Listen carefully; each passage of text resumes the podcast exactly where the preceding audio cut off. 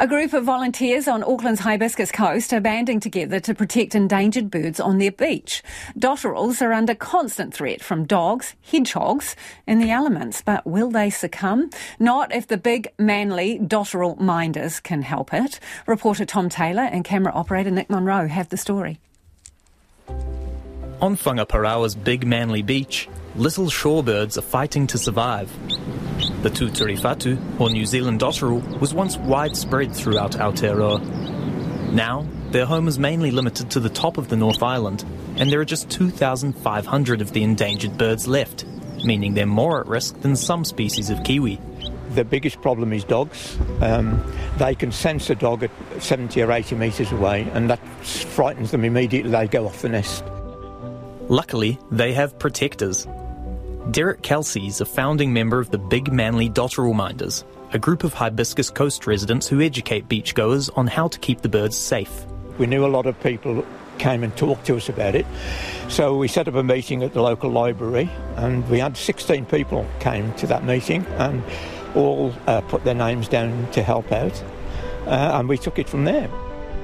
The group set up boundaries around two nesting sites, one at the eastern end of the beach and one in a resident's backyard.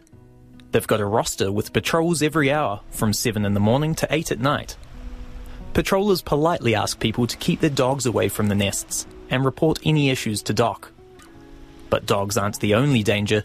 In recent bouts of severe weather, the team set up sandbags to safeguard the eggs, and even then they had a close call. The big storm washed away all the sandbags, the eggs were underwater, but fortunately Dean was here and he managed to uh, pick the eggs out of the water he wrapped them in a, a, face flannel and put them in his pocket to keep them warm until I got here with a, a box uh, with cotton wool in and we transferred the eggs into there.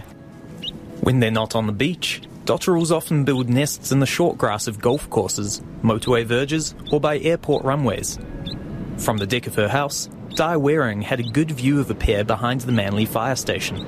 The first thing I saw was, uh, I think it was late August or early September, when these two, this pair, started mating, um, and they weren't very discreet. To protect the dotterel's first attempt at the nest, the fire service refrained from mowing its lawn. But despite all efforts to defend it, the nest was attacked. I went down, and there was no nest, no eggs, nothing. Jenny and Derek came down, and we found the remnants of uh, the shells, and that had been predated by hedgehogs, and that was so upsetting. The same pair of birds is having better luck on the beach, and the dotterel minder's dedication has paid off with the arrival of two chicks. Forest and Birds Jenny Hanwell says it's a real win for the species. It means that birds like this are no longer just in sanctuaries like at Shakespear, they're starting to spread out here as well. But it means that we need to make that extra effort to care for them. Ms. Hanwell says people need to be aware of the effects they can have just by walking their dog along the beach. If a dotterel sees an uncontrolled dog on the beach, it will run for it. It will pretend to have a broken wing. And if we lose an adult, that's actually even worse than losing a chick because the adults continue to breed and they can live for over 32 years. The arrival of summer means dogs aren't allowed on the beach between 10 in the morning and 5 in the evening. But Ms. Hanwell says on the whole, the community of Manly respects their need for space anyway. So why such a show of support for these birds in particular? Just got this cute little way about them. You know, the way they run around the beach, um, they sort of they look like they're running on clockwork, especially the little chicks. Um, and they're just right here, essentially in people's backyards. And I think that just really holds an appeal that they're caring for something special.